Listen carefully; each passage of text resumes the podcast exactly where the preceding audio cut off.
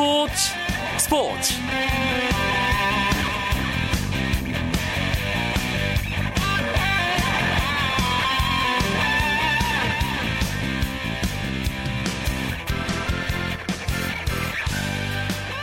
안녕하십니까 스포츠 스포츠 아나운서 이광용입니다. 한국 축구 대표팀이 내일 서울 월드컵 경기장에서 세계 최강이라 불리는 브라질을 상대로 친선 경기를 벌입니다. 브라질은 네이마르, 오스카, 다니 알베스 등 지난 6월 컨페더레이션스컵 우승 멤버 대부분이 포함된 정예 멤버인데요. 아, 이번 친선전 상당히 큰 관심을 모으고 있죠. 우리 대표팀의 홍명보 감독은 브라질과 후회 없는 경기를 펼칠 것을 약속하면서 절대 물러서지 않는 마음으로 임하겠다 이런 각오를 밝혔습니다. 이 이야기는 잠시 후에 축구장 가는 길에서 자세하게 나눠보겠습니다. 프로야구 준 플레이오프 3차전 팽팽한 경기 소식도 준비하고 있으니까요. 잠시만 기다려주시고요. 먼저 오늘 들어온 주요 스포츠 소식 정리하면서 금요일 밤 스포츠 스포츠 출발합니다.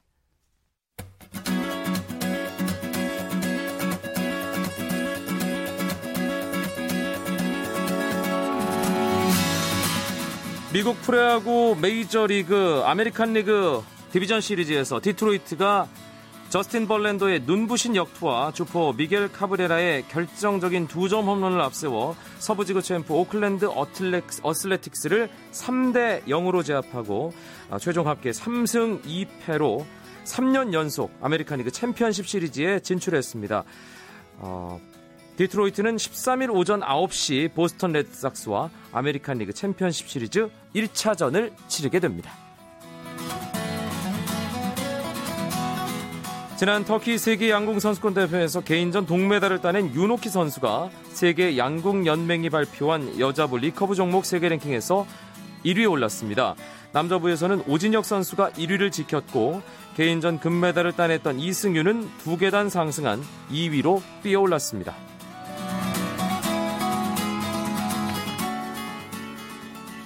한국 여자 프로골프 투어 하이트 진로 챔피언십 2라운드에서 서희경 선수가 강풍 속에서도 흔들림 없는 샷을 자랑하며 모처럼 우승 도전의 발판을 마련했습니다. 2009년 이후로 우승이 없는 서희경 선수는 오늘 보기 없이 버디만 3개를 잡아내 3언더파를 기록하면서 중간 합계 9언더파로 2위권을 3타 차로 따돌리며 단독 선두로 나섰습니다.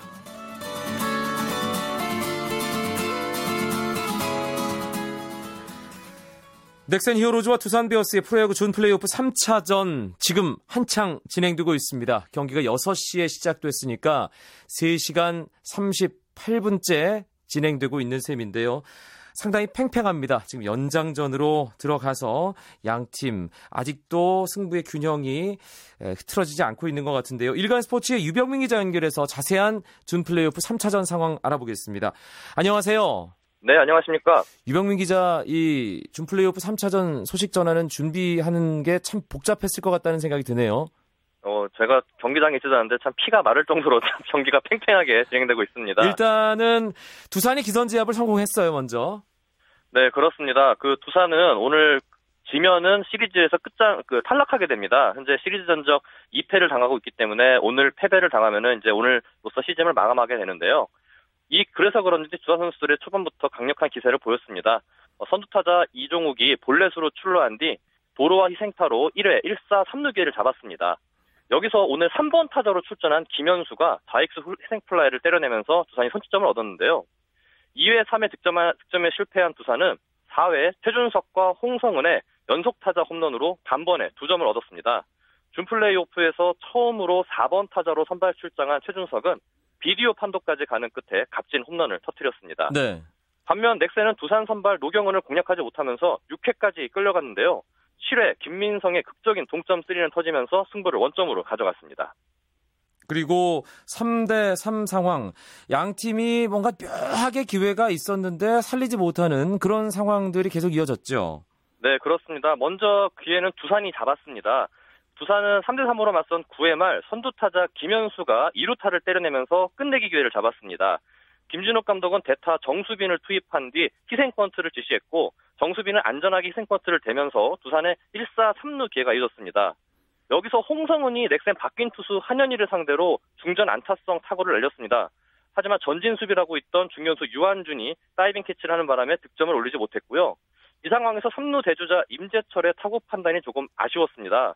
어, 끝내기 기회인 만큼 3루 베이스에 붙어 있어야 됐는데 리드를 크게 잡는 바람에 태급이 늦어져서 홈 쇄도를 하지 못했습니다. 네. 두산은 이어서 이원석이 2루수 땅볼로 물러나면서 천금 같은 끝내기 기회를 날리고 말았습니다. 넥센도 11회 초에 기회가 있었는데요. 네, 그렇습니다. 두산 어, 넥센은 3대 3으로 맞선 연장 11회 초 불펜 투수 윤명준으로부터 선타자 이성열이 중전 안타를 얻어냈습니다. 어, 윤명혁 감독은 곧바로 대주자 김지수를 투입했는데요.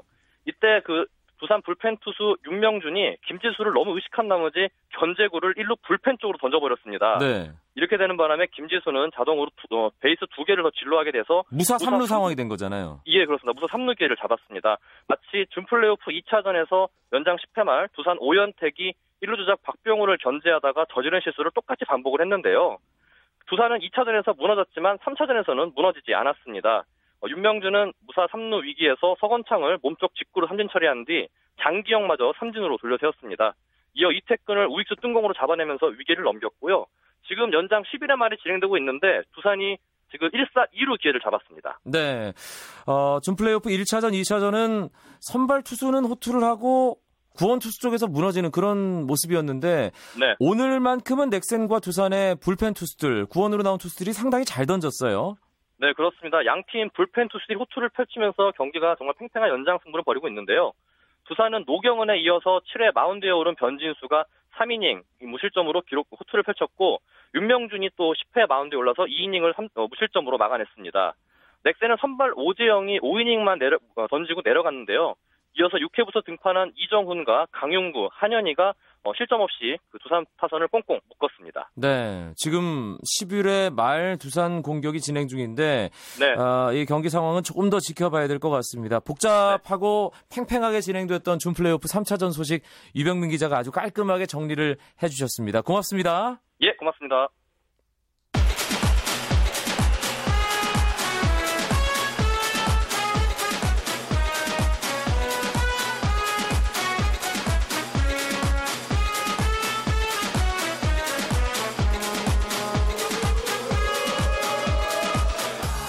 금요일마다 찾아오는 국내 축구 이야기 축구장 가는 길 바로 이어드립니다. 오늘 이야기 손님 두 분 먼저 소개해드리죠. 스포츠조선의 이건 기자 안녕하세요. 네, 안녕하세요. 이건입니다. 스포츠 경향의 황민국 기자도 나왔습니다. 안녕하세요.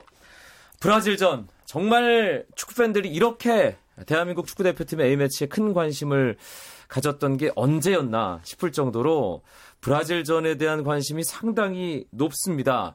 아, 그게 여러 가지로 드러나고 있죠, 이건 기자. 네, 그렇습니다. 일단은 그 관심의 척도라고 할 수 있는 경기 티켓 입장권 부분이 이미 그 현장 판매 1,500장만 제외하고는 모두 다, 다 팔렸습니다. 사실 서울 월드컵 경기장에서 A매치가 열리더라도 5만 관중을 채우는 게 쉽지 않은 일이었잖아요, 네, 최근에는. 가장 최근에는 그랬었는데요. 예. 이번 경기 같은 경우에는 이 그 티켓 가격이 한 두 배 정도로 올랐었거든요. 심지어 비쌌는데. 네, 그러니까 보통 5만 원, 3만 원, 2만 원 이렇게 책정이 되는데 이번에는 10만 원, 8만 원, 5만 원 그리고 또 특석은 20만 원까지 호가하는. 하지만 이 브라질 아마 이게 아마 관심이 홍명보호가 아니라 브라질 쪽에 조금 더 무게 중심이 있지 않나 싶은데 그 정도로 상당히 인기가 많고요.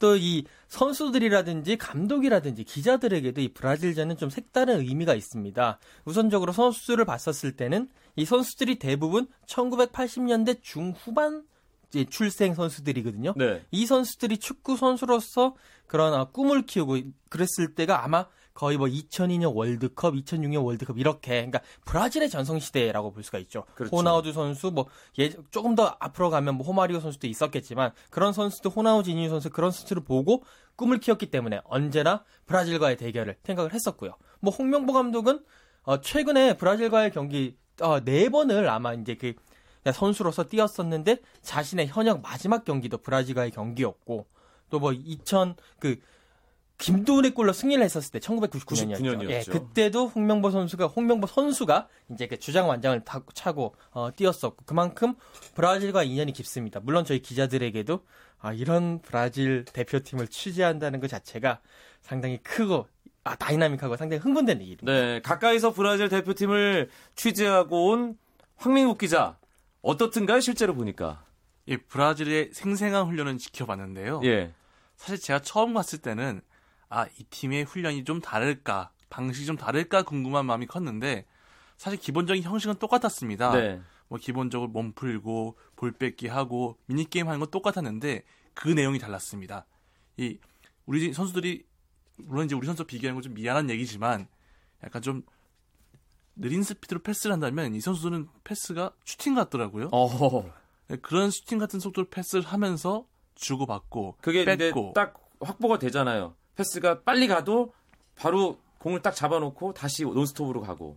예. 그뿐만 아니라 그 선수들이 연습인데도 불구하고 몸을 달려 아끼지 않으면 달려드는 모습 이런 거 보면서 아 이 팀이 왜 강팀이구나 이런 걸 현장에서 직접 느꼈습니다. 네. 이 파주 트레이닝 센터에서 브라질 대표팀이 훈련을 할 때 그 현장에서 취재하는 국내 그 축구 관련 언론 취재진들이 다 계속 감탄사를 연발했다는 얘기가 있던데 맞나요?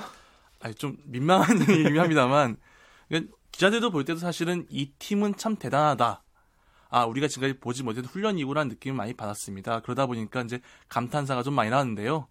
이 브라질 취재인들이 웃더라고요. 근데 다 그만 안다고 그런 표정 지었습니다. 아마 이건 기자. 그 그랬을 겁니다. 그 딱 훈련을 봤었을 때 양 팀과 브라질 선수들이 양 팀으로 나누어서 이제 경기를 펼쳤을 텐데 브라질 선수들 몸값을 다 합치면 한 4천억 원 정도 된다고 해요. 그렇죠. 그러니까 2천억 원과 2천억 원이 그 눈앞에서 움직이는 거니까 그런 뭐랄까요 좀 그, 어, 쾌감이라고 할까요? 뭐 경외감이라고 경외감까지 좀 그렇겠지만 그런 느낌은 상당할 것 같습니다. 네.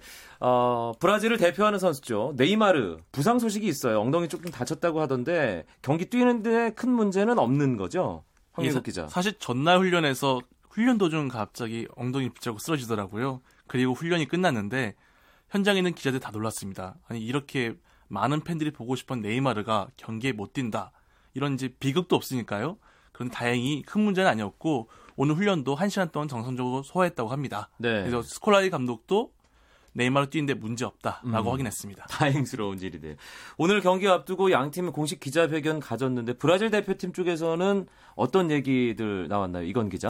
어, 한국에 비해서 그러니까 좀 냉소적인 느낌을 지울 수가 없었습니다. 그게 뭐 어. 강자의 여유라고 볼 수도 있겠는데요. 어, 예를 들어서 이런 거죠. 어, 취재진에서 브라질 대표팀에게 한국전은 어떤 의미인가라고 물으니까 그냥 단답형으로 한국팀과 같은 마음이다.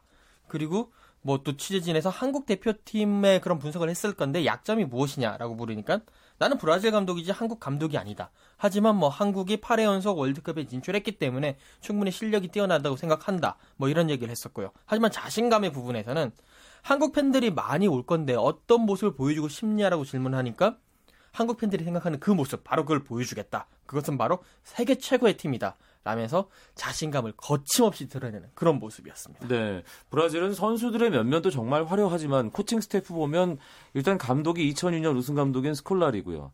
그리고 기술 고문이 94년 우승 호마리오 베베토를 이끌고 우승을 했던 페레이라죠. 예.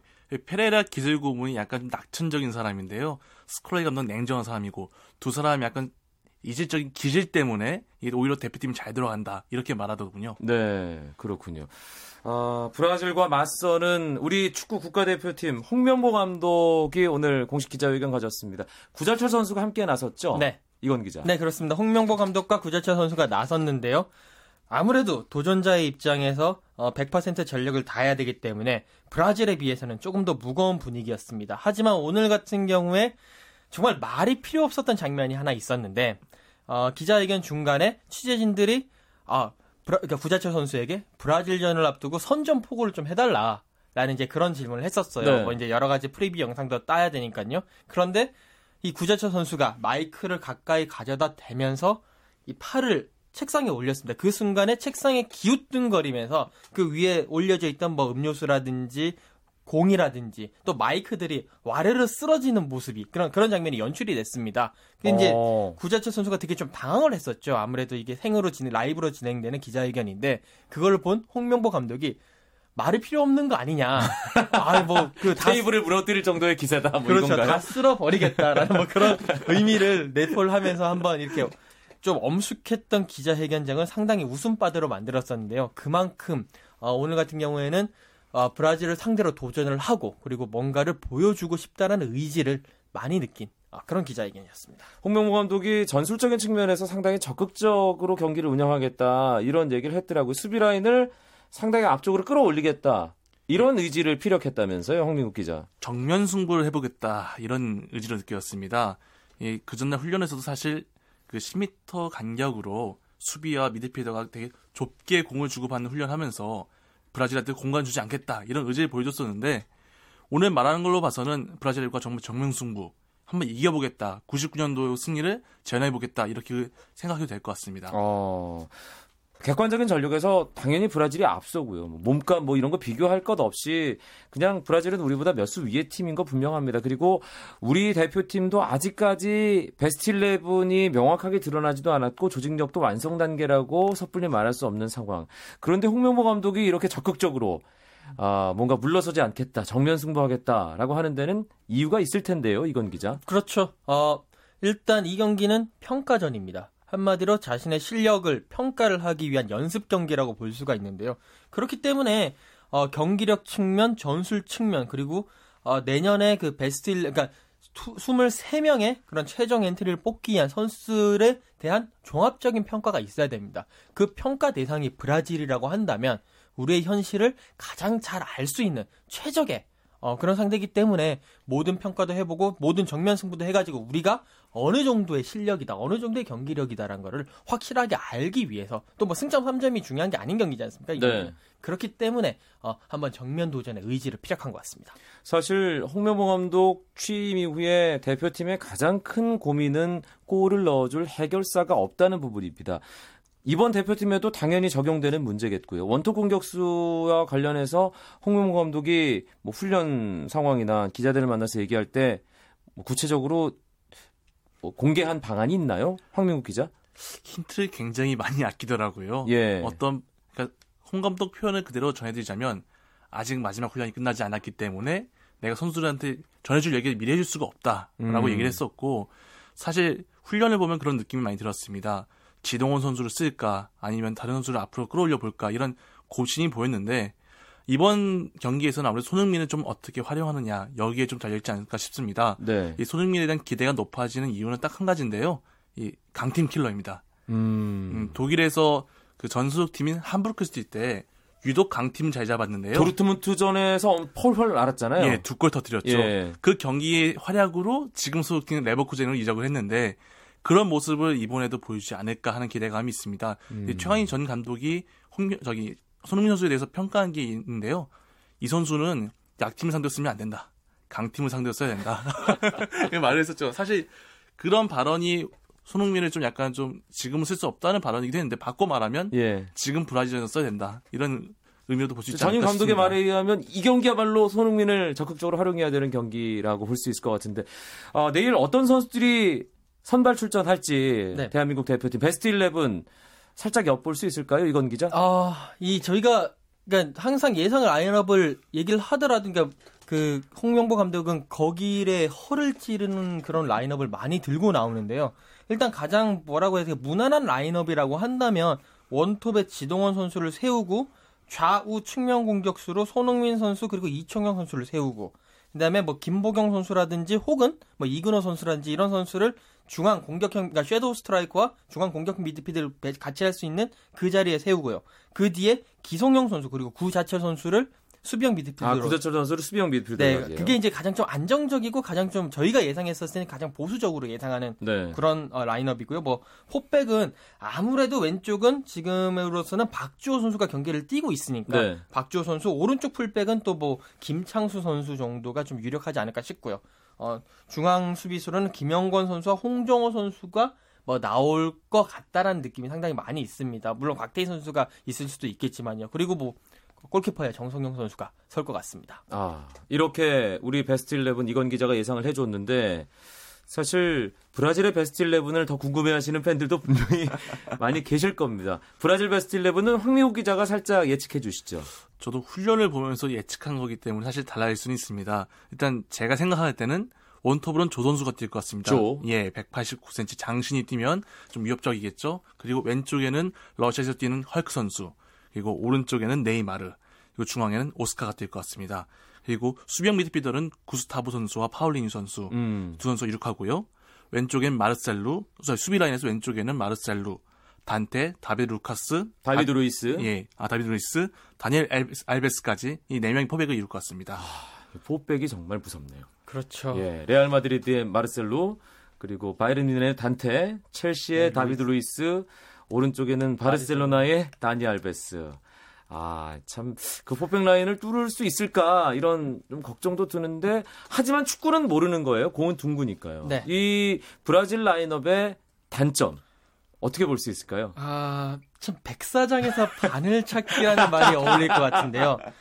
어, 제가 봤었을 때는 이제 그렇습니다. 그 어차피 공격에 그러니까 이때까지 지금 브라질 대표팀은 컨페더레이션스컵에서는 공격보다 수비에 중점을 두고 그다음에 역습을 많이 하는 그러니까 예전에 화려했던 브라질 대표팀은 아닙니다. 분명히 스콜라리 감독도 이제 수비에 좀 치중을 하는 감독인데 물론 한국이 상대다 보니까 공격에 치중을 할 겁니다. 그러면 어, 이 미드필더 라인과 좌우 풀백 라인들까지 끝까지 치고 올라가고 음. 그러면서 아마 그 부담이 공간에 대한 부담이 물론 브라질 선수들이라고 체력이 딴 사람과 다르지는 않거든요. 그렇기 때문에 이 수비형 미드필더의 부담이 상당히 있을 겁니다. 이 선수들이 밑으로 내려갈 때 그때 우리가 역습을 하면서 그 공간을 정말 작은 공간이겠지만 그 공간을 압박을 하고 역습을 하면서 파고 파고 들어가는 부분 특히 손흥민 선수라든지 이청용 선수가 중요할 것 같습니다. 네, 그리고 그 선수들이 공간을 파고 들어가는 상황, 공을 가지고 파고 들어갈 수도 있겠지만, 역습 먼저 들어가면서 뒤에서 한 방에 넘겨주는 그렇죠. 그 역할을 또 기성용 선수가 해줘야 되는 거죠. 그렇죠. 예. 이그 중원 사령은 아니겠습니까? 아,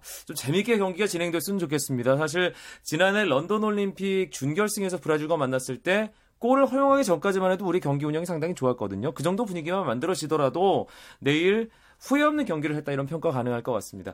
피해갈 수 없는 코너 스코어 예상 끝으로 예 하죠. 황민국 기자 어떻게 예상하세요? 아, 제가 지금까지 애국 배팅을 하다 보니까 성공을 못했는데요. 이번엔 좀 냉정하게 하겠습니다. 1대2 패배. 아 이것도 상당히 애국인데 지금 현재 어떤 액면으로 봤을 땐 이건 기자는요? 그러면 저는 매국 예상을 하겠습니다. 1대 3 두 골차 패배입니다. 알겠습니다. 내일 결과는 어떻게 될지 여러분께서 직접 확인하시면 되겠습니다. 스포츠 스포츠 금요일 코너 축구장 가는 길 빛내주신 두 분 스포츠 조선의 이건 기자, 스포츠 경향의 황민국 기자였습니다. 고맙습니다. 감사합니다. 고맙습니다. 내일 주말이네요. 브라질전 소식 포함해서 여러 스포츠 소식 최시중 아나운서와 함께 하시고요. 저는 월요일에 다시 뵙죠. 아나운서 이광용이었습니다. 멋진 금요일 밤 보내십시오. 고맙습니다. 스포츠 스포츠